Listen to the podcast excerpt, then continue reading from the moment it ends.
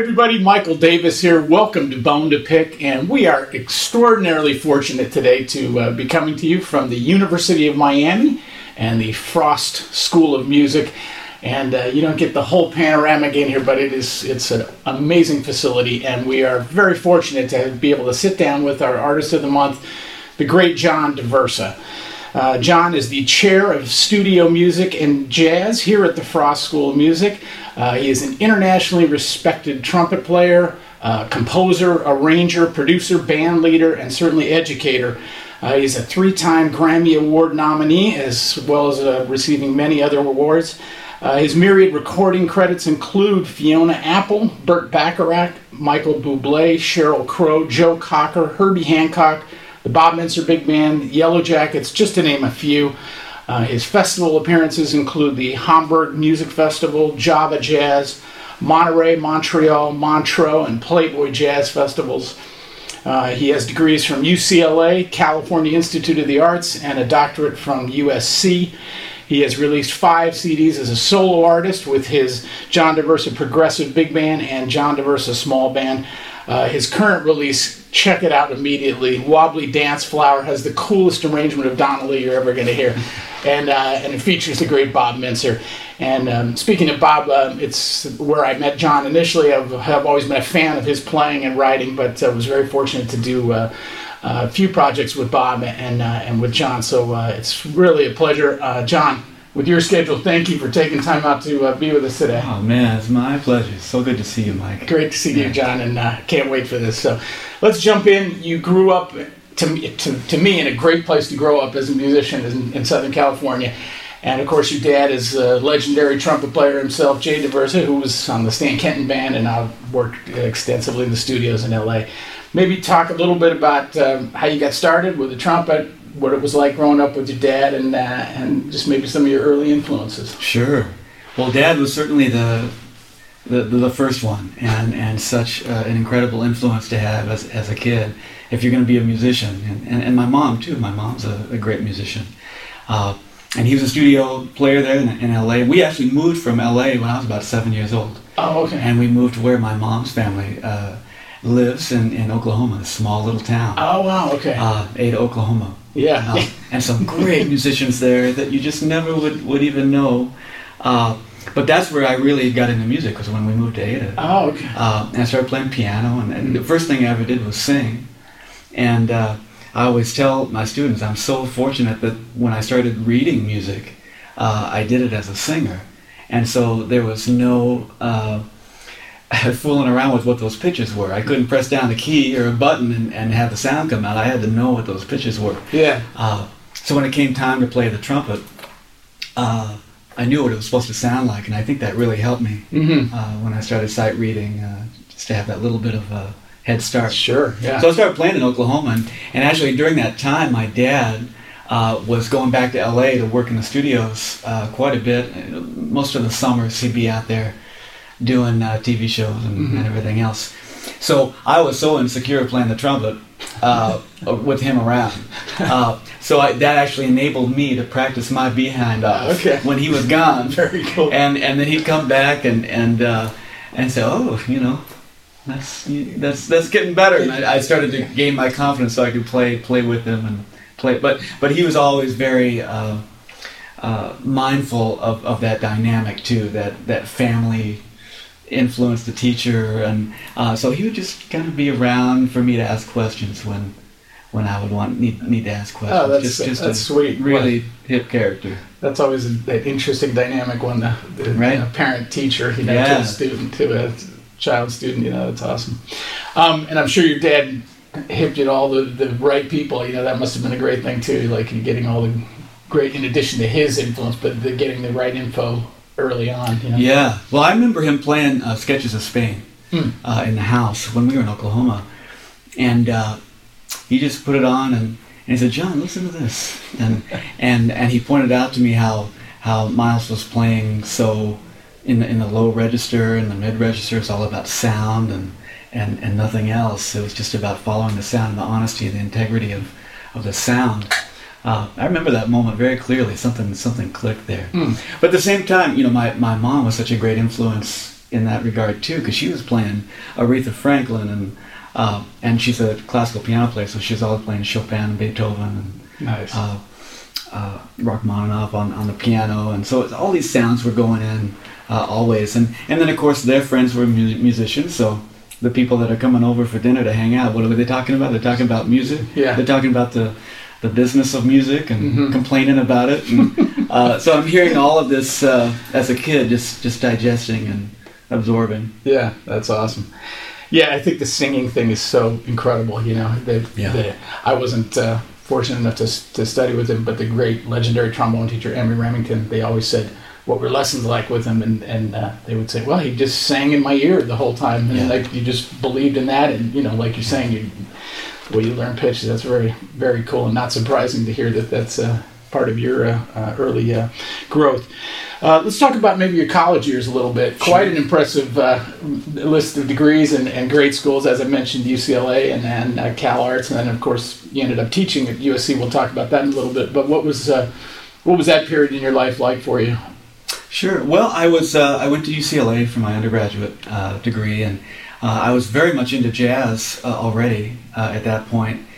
I, uh, but interestingly, when I look back, I, I wanted to go to a school where I wasn't going to study jazz because I, I felt like if I was going to go to school to study something, uh, I should study something I know nothing about.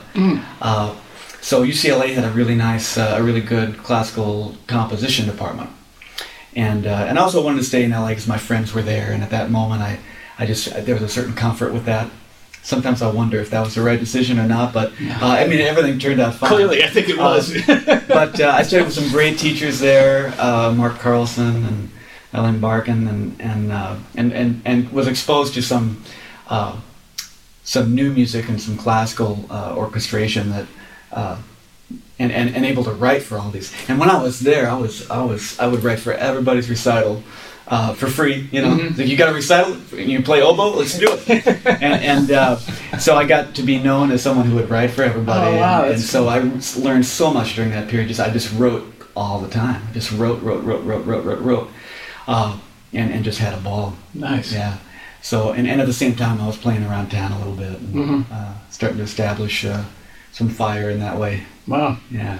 That's cool. And then, so, and then, did you go directly to Cal Arts then for, for your master's degree after UCLA? or- No, you know what? So so I I went about four years and I, I stopped before I graduated. I had I think I had two general education requirements to finish, and I just I got to the point where you know I'm not supposed to say this, but I, I just I it, it meant nothing to me anymore to go to these classes that just didn't seem to have anything to do with what I wanted to do. Right. Uh, and I remember walking to the building for one of these classes, and, and just there was this magnetic polarity, opposite of, the, of magnetic, just taking, repelling me away from the, the building. And I just kept walking, and that was it.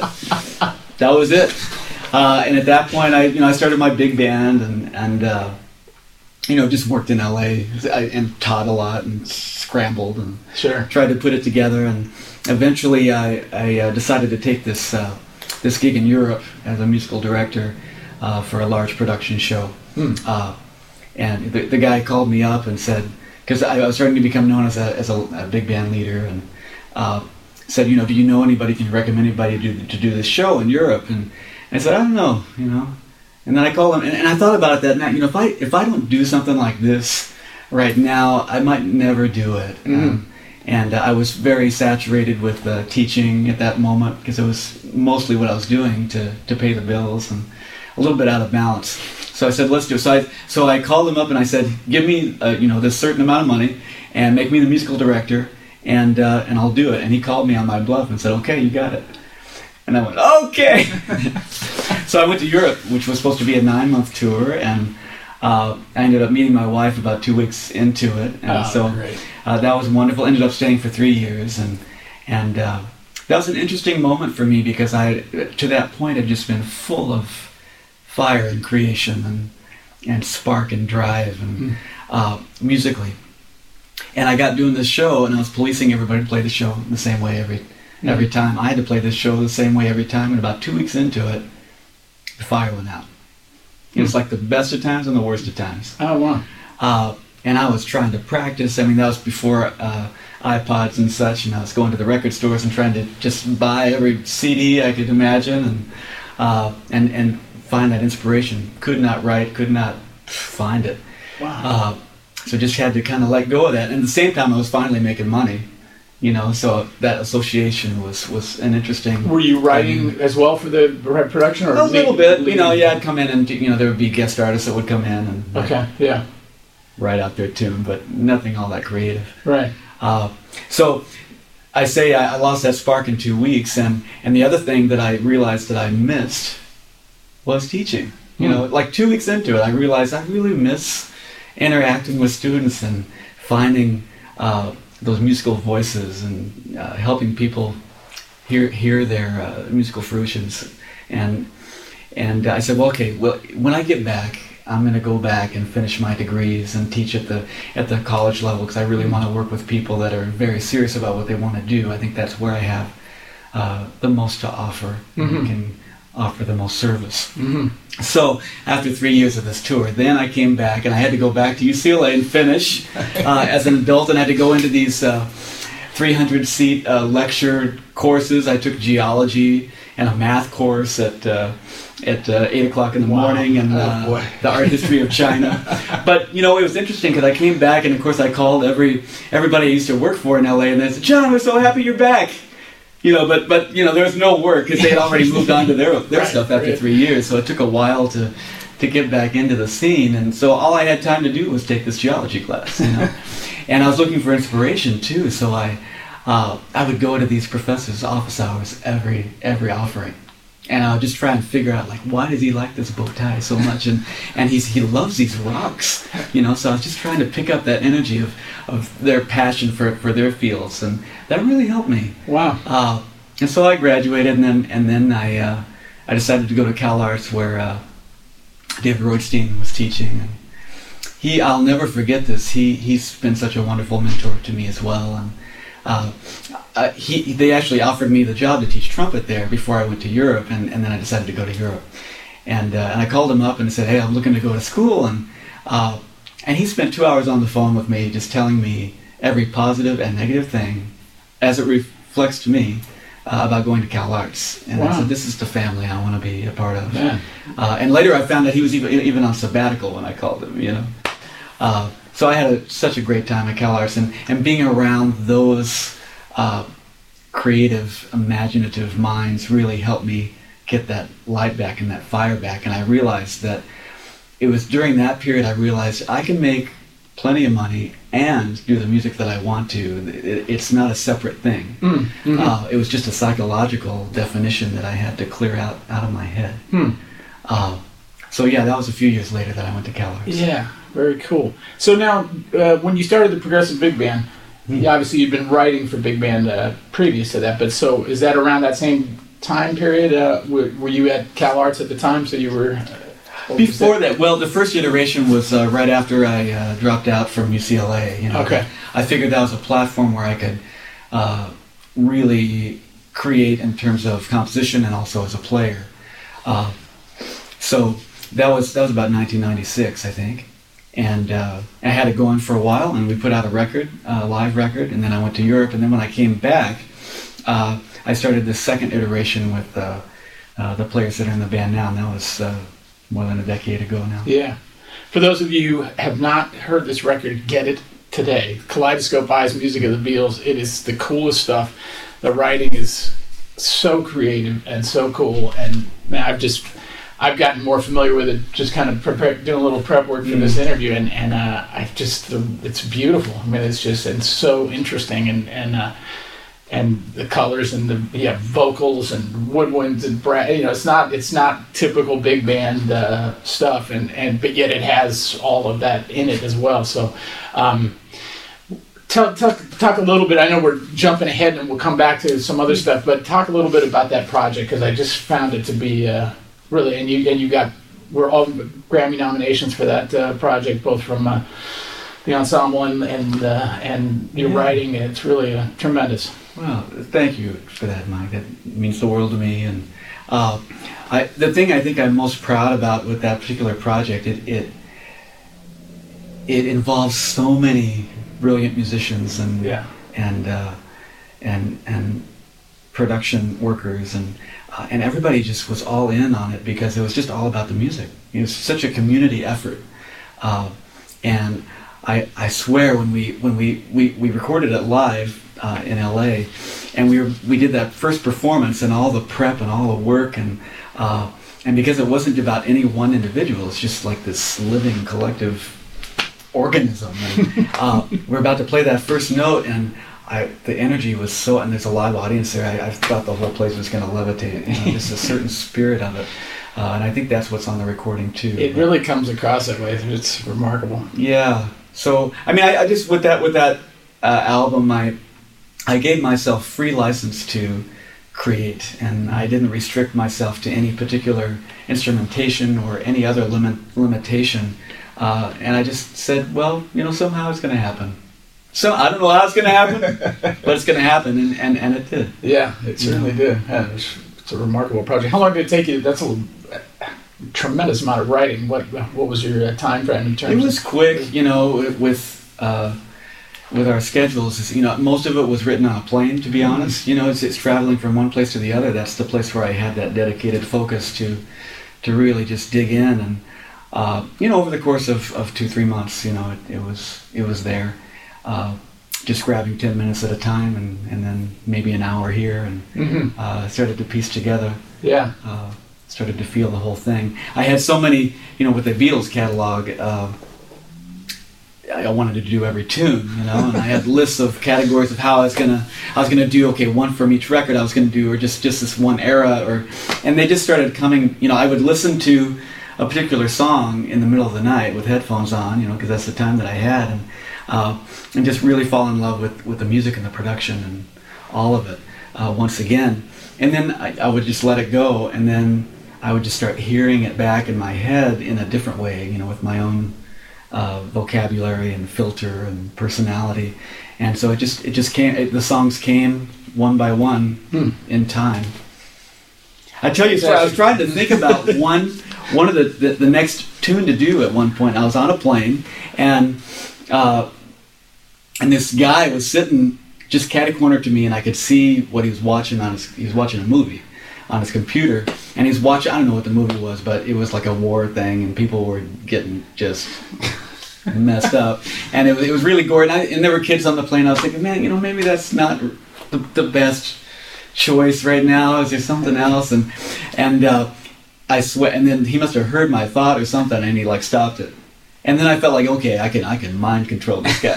I, mean, I was just kind of playing a game with myself. And I said, okay, you will go to your iTunes now and uh, and pick a tune for me for the next uh, the Beatles thing. And and I swear to you, he goes to iTunes.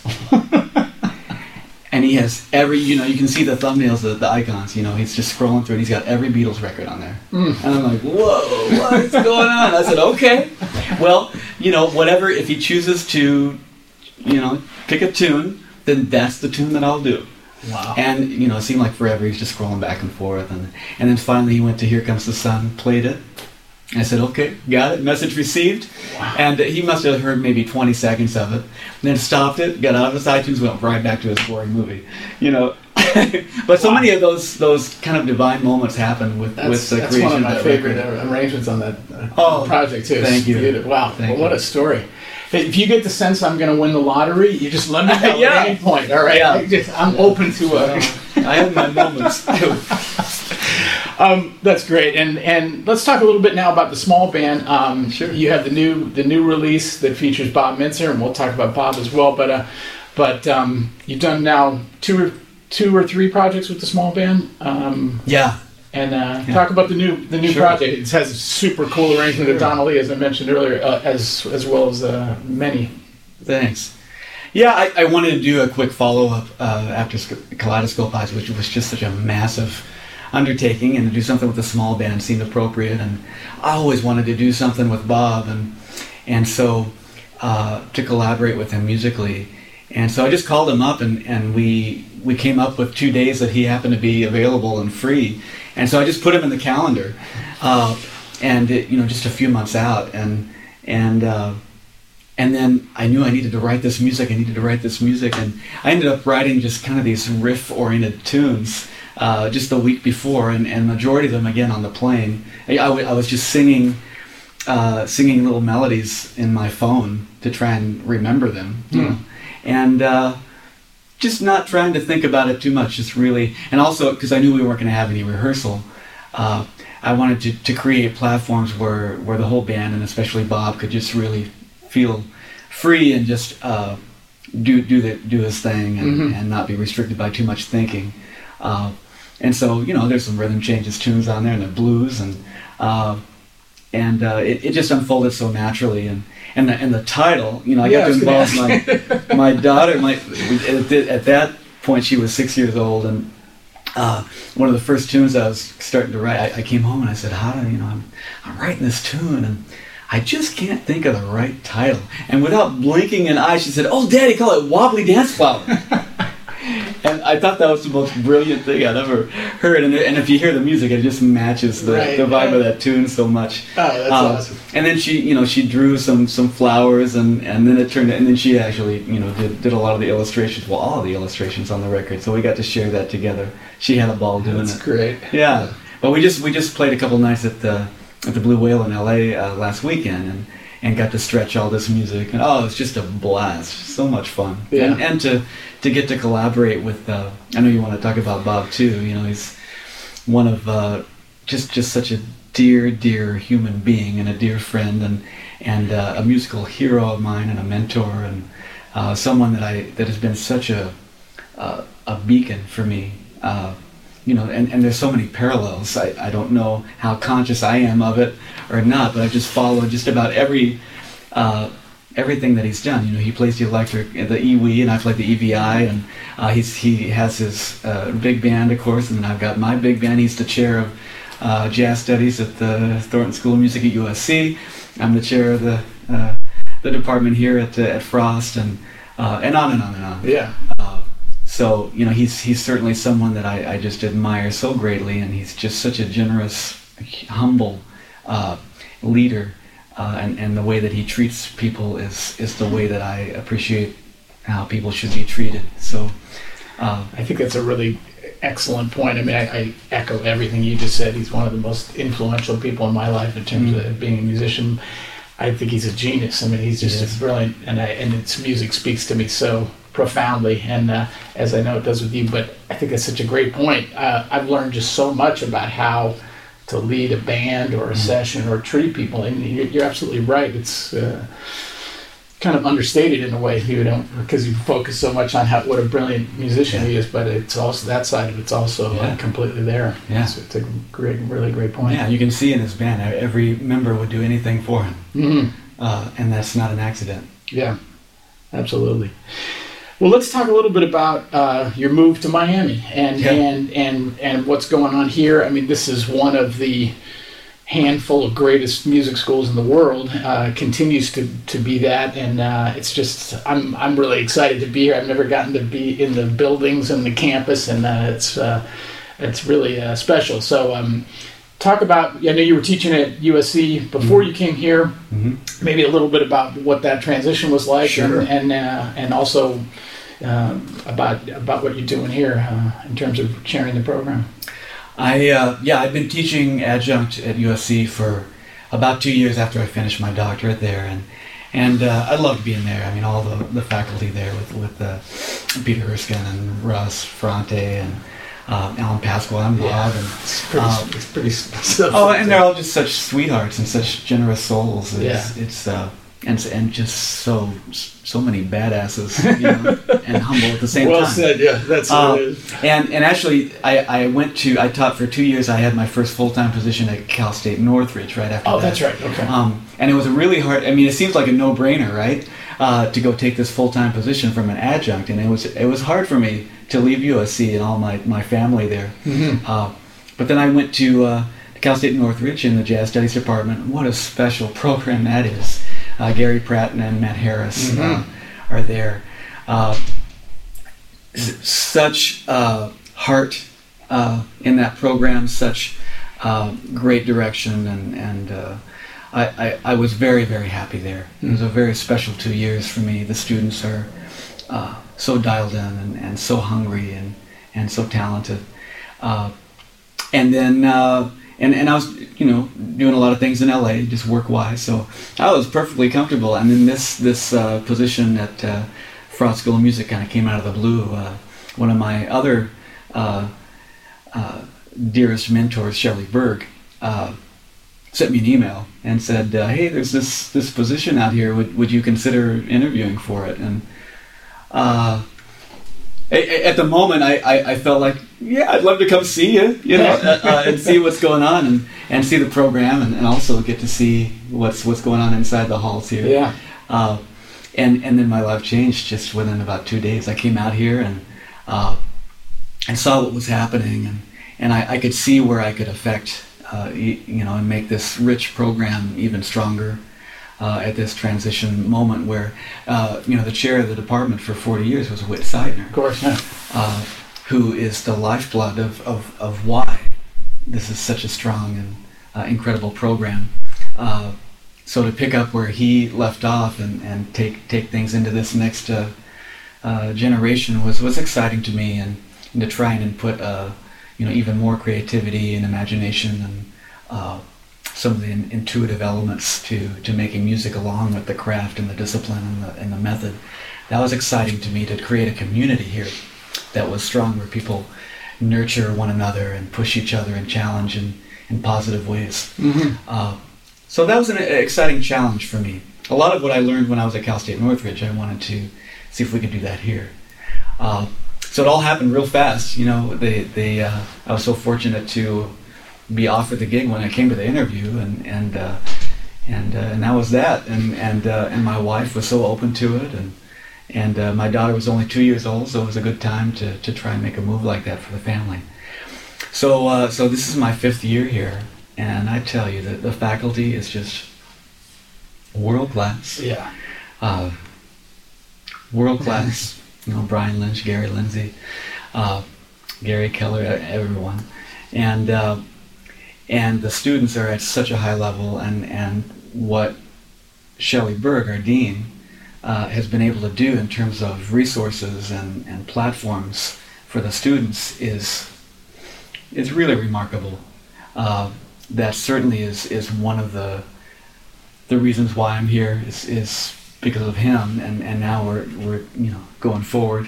Uh, uh but it, it is abundant soil it's mm-hmm. very abundant soil, and I'm, I'm so grateful to be here with uh, my colleagues and my students, uh, making great music and, and seeing uh, what the future holds for, for all these students in the ever changing music business. Yeah. Which is why you're here today yeah. to speak to some of our students. Yeah, absolutely. I'm, I'm very uh, honored and uh, looking forward to that. And uh, and I'm sure you know you talk about Woodside. And I remember when I was a student at Eastman, we had they had a uh, Montreux College night in ah, North Texas, Eastman, yeah. and Miami's band. And I've heard the legend of Miami. That. Pretty much cleaned everybody's clock. It was uh, it was everybody. All the bands had sounded great, but uh, boy, I remember the impact of Miami's band. It was just mm-hmm. like whoa. It was yeah. special, and I know he would be. Uh, I'm sure is extremely proud of where you're taking the program, and uh, it seemed knowing Shelley a little bit and uh, brilliant musician and also just a, a, genius of a guy and knows how to you know vision and direction and all those things that he possesses. Great but, vision. Uh, the combination of having you chairing the department and he's the dean, it's that is well hard to find. And, and, the fact that he's such a great musician and yeah. looking at it from that perspective has got to be a nice place for you to be in terms of your boss, if you want to refer to him that way. Yeah. Well, I mean, how how amazing is it to be in my position to to be the chair of the jazz department, and your dean has is a previous chair of a jazz department. Right. You know, so right. he knows all of it. Yeah. Uh, he knows. Uh, so so I feel so well supported, and uh, and I, I, feel like whatever our students can dream up, uh, we can figure out a way to do it uh, with with both mine and, and his support. Mm-hmm. Let me ask you a, kind of a specific question, and I asked this. Uh, we had Justin DiCioccio on a couple of years ago, mm. and we talked about it. And I'd be interested in getting your perspective on this. One of the things that I got out of I went to Eastman, but it, the things that I got even more probably than the instruction, which was very good, was the ensemble experience mm. and the playing with. Uh, back then, there was no undergraduate jazz degree at Eastman. There is now.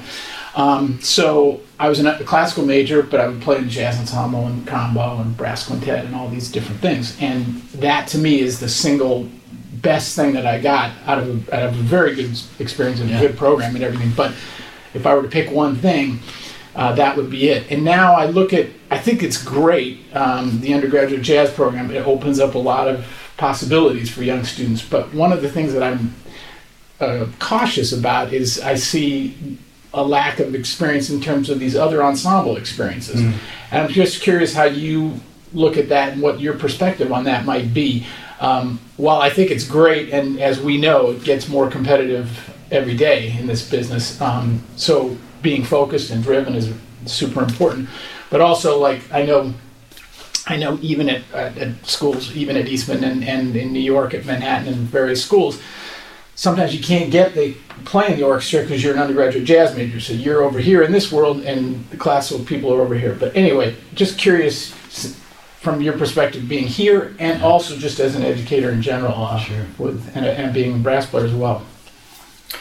Well, the the way it is here, it's certainly set up so that we encourage every student to, to go across department and genre. Oh, Uh, cool. I mean, that's just critical yeah. at this point. Uh, I think there there are very few artists, more and more, that are that are just focusing on one particular niche. It's certainly possible, and uh, and if that is your complete passion, it'll probably work for you. Mhm. Uh, but also, the other thing that's changing is that the the students are interested in so many different styles and genres and and uh, philosophies of music Mhm. because it's because there's so much more exposure. So uh, that's something that is very highly encouraged, and, and that's that's a philosophy across the the school uh, that that everybody take part in everything they possibly can, and That's just certainly in the ensembles, and Yeah. and also just in terms of entrepreneurship classes. Uh, so everybody's thinking about how are you going to promote yourself, how are you going to uh, build your uh, your brand, your your website, your what's going to really make you uh, special from from all of the other uh, parts of the marketplace. Mhm. So I mean that's that's critical. Yeah, that's great to hear that, that here in Miami, in addition to the strength of the jazz program, you're encouraged to be in other uh, aspects of the of the music program in general. Mhm. Um, you know, we have a lot of young folks, especially brass players, who watch our our interviews every month, which I'm very grateful to all of them. Um, they would love to know what do you look for in young players that uh, uh, are coming or would like to come to the University of Miami and, and study with yourself and the other the great brass faculty that you have here. Well, looking for badasses. That's what I'm looking for. uh, you know, obviously, it's it's you know you, you play your instrument, uh, and and and that common denominator is there's so many uh, players that that we get to hear these days that are so accomplished, so accomplished, and, and really can get around the horn uh, very well. Uh, and that's in terms of just technique, but also understanding of the genre. You know, have a Mhm. good time and uh, good vocabulary. Certainly, have listened and check out all of the uh, the reverent repertoire, uh, but also just important to me because I'm really uh, stressing community uh, here at, here in our department. Uh, I want I want to see people that are that are also showing that they're driven and motivated in terms of creating for themselves. I want people that are putting out videos. I want people that are creating, you know, a web series about what they're doing. I want people that are writing. I want people that are uh, infectiously positive, uh, and and are not in it for the uh, the ego, but actually to, to push us all forward Hmm. at the same time, not just one individual. Uh, those are the people that you know when, when they when they take a whole group with them because they're just so impactful. Uh, it, they just ooze that kind of brilliance. Uh, so you know, I'm looking for people with vision. Hmm. We're all looking for people with vision and uh, and potential. You know, obviously it's not all going to be there yet, and it's not all there uh, with any of us. You know, it's all potentiality, but uh, you can see it when when when that uh, that potential is just kind of written on the wall in terms of their their own uh, their own makeup, hmm the vision and the, and the drive Yeah. you know, to think outside of the box. Okay, is this someone that's going to come in and uh, uh, and be most interested in, in, in practicing for eight hours in a practice room and not really interacting uh, with the community or even uh, developing a uh, an outside career for themselves other than you know just doing what they do and that's fine too it's not a judgment on that i'm just saying that that's not really a good fit for here hmm uh, we want people that are that are really looking outside the box and have uh, a different a different kind of creativity and imagination hmm Wow, so well said. I'm ready to apply. Where's the application? right on That's great. Um, I, this is a question. That, see, see if I can frame it the right way. It was so interesting checking out your website and seeing all that you're doing. You know, John Daversa Small Band, Progressive Big Band, University of Miami, the, the, the concert jazz bands playing here, playing there. You're out guesting at, uh, conducting all state bands. You're writing. You're doing all these things. What's how do you approach that in terms of wear, wearing so many hats? And I think probably to you now it's you're John Daversa. That's what you do. But um, is, do you kind of, do you have like a uh, do you kind of try to balance things? Do you keep a time management idea behind things? Do you kind of go with let you let you answer that. yeah yeah I, I have no idea uh, you know I, I've gone through trying to find the uh, the grid to, to place this all on uh, and it, it's just a constant evolution of, of balance you know because there's there's okay I've got the husband part I've got the father part you know uh, Right. there's there's the there's fulfilling the, the artist part of me that if I don't fulfill that part then I'm not a very good teacher. And you know if, if I'm not teaching that then somehow I'm not that great of an artist either. They, they feed each other. Uh, so so they're all things that I need to do but finding the balance is uh, is is just an ever going uh, process. And uh, you know one time I, I did this exercise uh, and I had my students do this This that's kind of a cool exercise to do in terms of it's almost like a manifestation exercise. But you you, you, you make a list of everything that you want to do. Uh, and and maybe it's you know playing and writing my music and it's teaching at the university and it's having a family you know you just kind of map it out and then you map out your uh, ideal calendar year and so I go on iCal and and I, I really make it specific okay I'm playing uh, the Playboy Jazz Festival on this day. It's at this time. Here's my rehearsal. Uh, uh, just dramatize the whole thing. And, and, and, cl- and here are my classes I'm teaching at the university. This is when I take my vacation. You know, I'm going to produce this record for whomever it's going to be. Uh, and we're in pre-production here. We're writing. We're doing this, and then here's where we're actually tracking. You know, all very specific. Wow, here's my little great, tour yeah. as detailed as possible because that's what makes it real. Uh, you know, and, and it could be you know next year that this ideal calendar it could be in ten years. You know, whatever you feel like it feels comfortable to you. Mhm. Um, and uh, you know, and so in terms of that balance, you know, you also, like I said, map out the actual vacation time, Mhm. uh, and you try and balance out where you think you need to balance where things are out of whack. Uh, and and when I did that, almost, I mean, if not everything, eh, came true that I put on that calendar. I did this ten years ago. You know, things that I thought were so far fetched. Right. Uh, I put it on the calendar. It came true.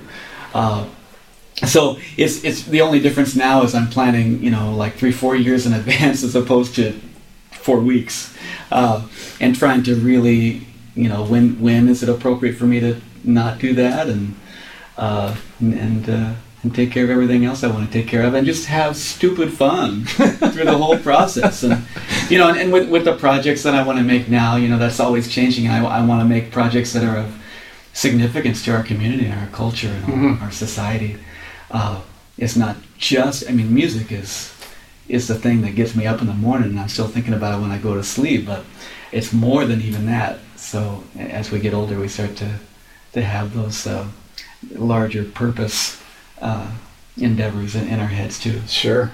That's, that's so well said, John. And, and I think I couldn't agree with you more. Like when you actually put down those steps and actually physically write it down or, Yeah. or put it in the computer, and you're just looking at it, it's it's profound. I mean, it just has it's it's whatever it is. I don't know what it is, but when you do that, it, like you're saying, it's uh, it, I mean, it makes it's more. I, I had to make some lifestyle changes, you know, over the years uh, to be able to keep up with the schedule that I want to keep up with. There's so many things I want to do, and I'm so excited about doing everything. I had to, you know, I, I stopped drinking alcohol. I never drank all that much, Okay. but like just having a beer after the gig. And I remember one morning I just woke up and I could still kind of feel it my gut, is like, okay, you know what? That's actually not something that's giving me energy. It's it's slowing me down just that little bit. So I'm not going to do it. Yeah. All right. yeah. And then, uh, you know, same thing with coffee. It's like oh, that's that's actually slowing me down, so I'm not going to do it. And etc. And, and and every morning, you know, I get up really early. I get up, you know, between 3:30 and 4:30 in the morning. But not, I don't start working. You know, I, I that's an hour for me to to replenish myself and keep myself strong and fortified. Wow, okay. So I do, you know, a little bit of some exercising, some yoga, and, and some meditation, uh, and and nothing else. Wow. You know, that's okay. what I do. And if I don't, I kind of fall apart. You know, because I can't keep up the same kind of energy if I don't do that. Wow. Uh, so, so these are the things that I've kind of learned along the way. Uh, there are, and, and, and there's there's certainly times like right now I'm, I'm sleeping, you know, four four hours a night kind of thing, and and then there are the moments where I, I I'll sleep for eight nine hours, and, and that's the time to to to re fortify and, and hibernate a little bit, and and you know you have to just be in tune and aware with what your body needs and what your spirit needs. Uh, it's not being too rigid about one particular thing just because you said so. Yeah. It's uh, being a little bit more in tune with what the cycles are. Very inspiring. That's impressive. Two quick questions. I know you got to get going, and we sure appreciate your time so much today. Uh, what's on the horizon in terms of your solo projects? You have Hmm. anything in mind uh, that's coming up? Uh, I got all kinds of stuff in mind. uh, the most uh, immediate project is going to be another large jazz ensemble Okay. uh, album on, on the scope of uh, Kaleidoscope Eyes, uh, with uh, uh, that, that's going to have uh, uh, significant social uh, Mm. importance uh, to to some some things that are happening in our country right now. Uh, God And- bless. yeah, uh, just just I mean I'm not a political person at all, Mm. but uh, I do believe we're in equality and and uh, and diversity and uh, that we're all made of the same stuff. So it's uh, a little social comment on, Mhm. on some of these things. Uh, and we're going to record it here in Miami, which is going to be fun. Uh, first one done here, so that'll come out uh, in the fall. Wow, awesome. Look forward to that. And then my last question is what do you tell your graduating class uh, in five months? What's your final thoughts to them? As a, uh, they have obviously gotten all your insight and knowledge uh, as being students, but what's your send off to them in terms of uh, advice? Yeah, I mean it's it's an accumulation, of course, of, of their whole time here, um, and you know it's it's. I, I think that one of the main things is to always keep the passion, the the excitement. I'm, a- I'm a firm believer of of whatever your actions are. If, if they're not filled with, with passion and excitement, they're, they're probably not going to go very far. Uh, you know, and, and I'm not saying you can't. You, you, you, have still have to pay your taxes. You know, like you still got to go through that process, Right. but you have to trick yourself in a way to figure out how to find the excitement about it. You know, can I can I figure out how to make this really fun? Uh, you know, and, and find little mischievous ways to. I'm not. I'm not trying to cheat on my taxes. I'm not saying that, but you know, can I find little ways that uh, that make it fun for me? You know, at categories and you know, uh, just organization of it. Can you find an excitement about putting this together? Uh, no matter what it is, whatever you go after, just do it with every ounce of passion and excitement that you can, because life's too short otherwise. Uh, there's there's a certain practicality to. I mean, that's that's what the whole manifestation thing is, right? It's like you've got the the thought, you've got the thought. You know what you want to do. You have the intention, but it's just a thought. And then what uh, what makes it real is the feeling that you attach to, or the emotion. You know, like fire. You can say, okay, I know the word fire. And I kind of know what it looks like. But then you feel what it is, and that it burns you, and it can burn you. and It needs to be a controlled fire. Okay, I mean, I know the emotion attached to what fire is. I know the the uh, the actual feeling of it, and then all of a sudden it's real. Uh, so so that's what you have to keep in mind as, as you manifest through through your whole life is is uh, keeping those two things together. You know, when when when you're conceived, the first thing that's that's created is the brain, right? Mm. It's this uh, amazing tool, just an amazing, powerful tool that you know we're just starting to grasp the the technology of it. But left to itself, you know, it's it's uh, it's just a tool. Yeah, yeah. Uh, but the heart, which which uh, which is the feeling, the emotion, if you can live with your your heart, lead Mhm. by your heart. Mhm. Uh, I'm not saying by your emotions. I'm just saying, you know, from the feeling, the the, the integrity of who you are. uh, and then let that uh, let the tool of the brain complete that function of the heart, then that's when things really align. Hmm. It's four things. I Hmm. mean, it's it's four things. It's uh, living with immense gratitude for every moment Yeah. and being present. You know, this moment that I'm with you, I'm not five minutes ago, I'm not five minutes ahead. I'm just Yeah. here with you, and I'm so grateful to have this time with you and to share it with your audience. You know, that real palpable, you can feel it, the gratitude of just being in the now. hmm Uh, no matter what it is, the challenge, whatever, you're grateful for that challenge. Right. Uh, and then uh, humility, you know, knowing that, you know, taking the ego out of it and, and serving some higher good. Mm. You know, when I'm when I'm uh, leading this department or leading a band or whatever, I'm in service to that. I'm completely in service. I have, I try to take on that kind of humility. It has Mhm. nothing to do with me. I'm Mhm. just here in service. Mm. Uh, whatever gifts I've been given, whatever, and, and the gift may be that fire that I have, that's to be of service. Uh, and then the third thing is integrity, to just never uh, stray from your own integrity of who you know you are. You know, when when you've been beaten up, you know, and you're down on the the dirty pavement and it's raining uh, and nothing's going right, you don't have a friend in the world, you still know who you are. You still know what your gifts are. You know, it's kind of the that, that's integrity yeah. uh, to get up and you know who you are. And then, and then the the uh, humility on the other side is like when you've won the award and you're at the top of, of whatever, you, you also know who you are. Right. it's like staying right in the middle, humility and integrity. Uh, and then the third one, which it, which it really, when I realized what that meant, it, it put everything into place for me, is uh, living with those uh, philosophies, but uh, with no expectation Hmm. With with you can have goals and have intentions that's awesome and be excited for what's to come but don't hold on to any kind of expectation because that's an illusion hmm Wow. Well, John, I can't thank you enough. This has been like I'm energized and inspired. I hope all of you uh, feel the same way. It's been uh, an, fantastic, and you certainly do live by those principles. You're uh, an example of it. It's uh, uh, you talk the talk and walk the walk, as they say. So. i appreciate you saying so but uh, thank you, John. Thanks so much for your Thank time you. today and, uh, and for all you do for music and your students and uh, us as brass players. It's uh, it's inspiring, and we are we're grateful to you. So thank you for that. And uh, I hope uh, once again everybody enjoyed this month, and uh, we will see you next time on Bone to Pick.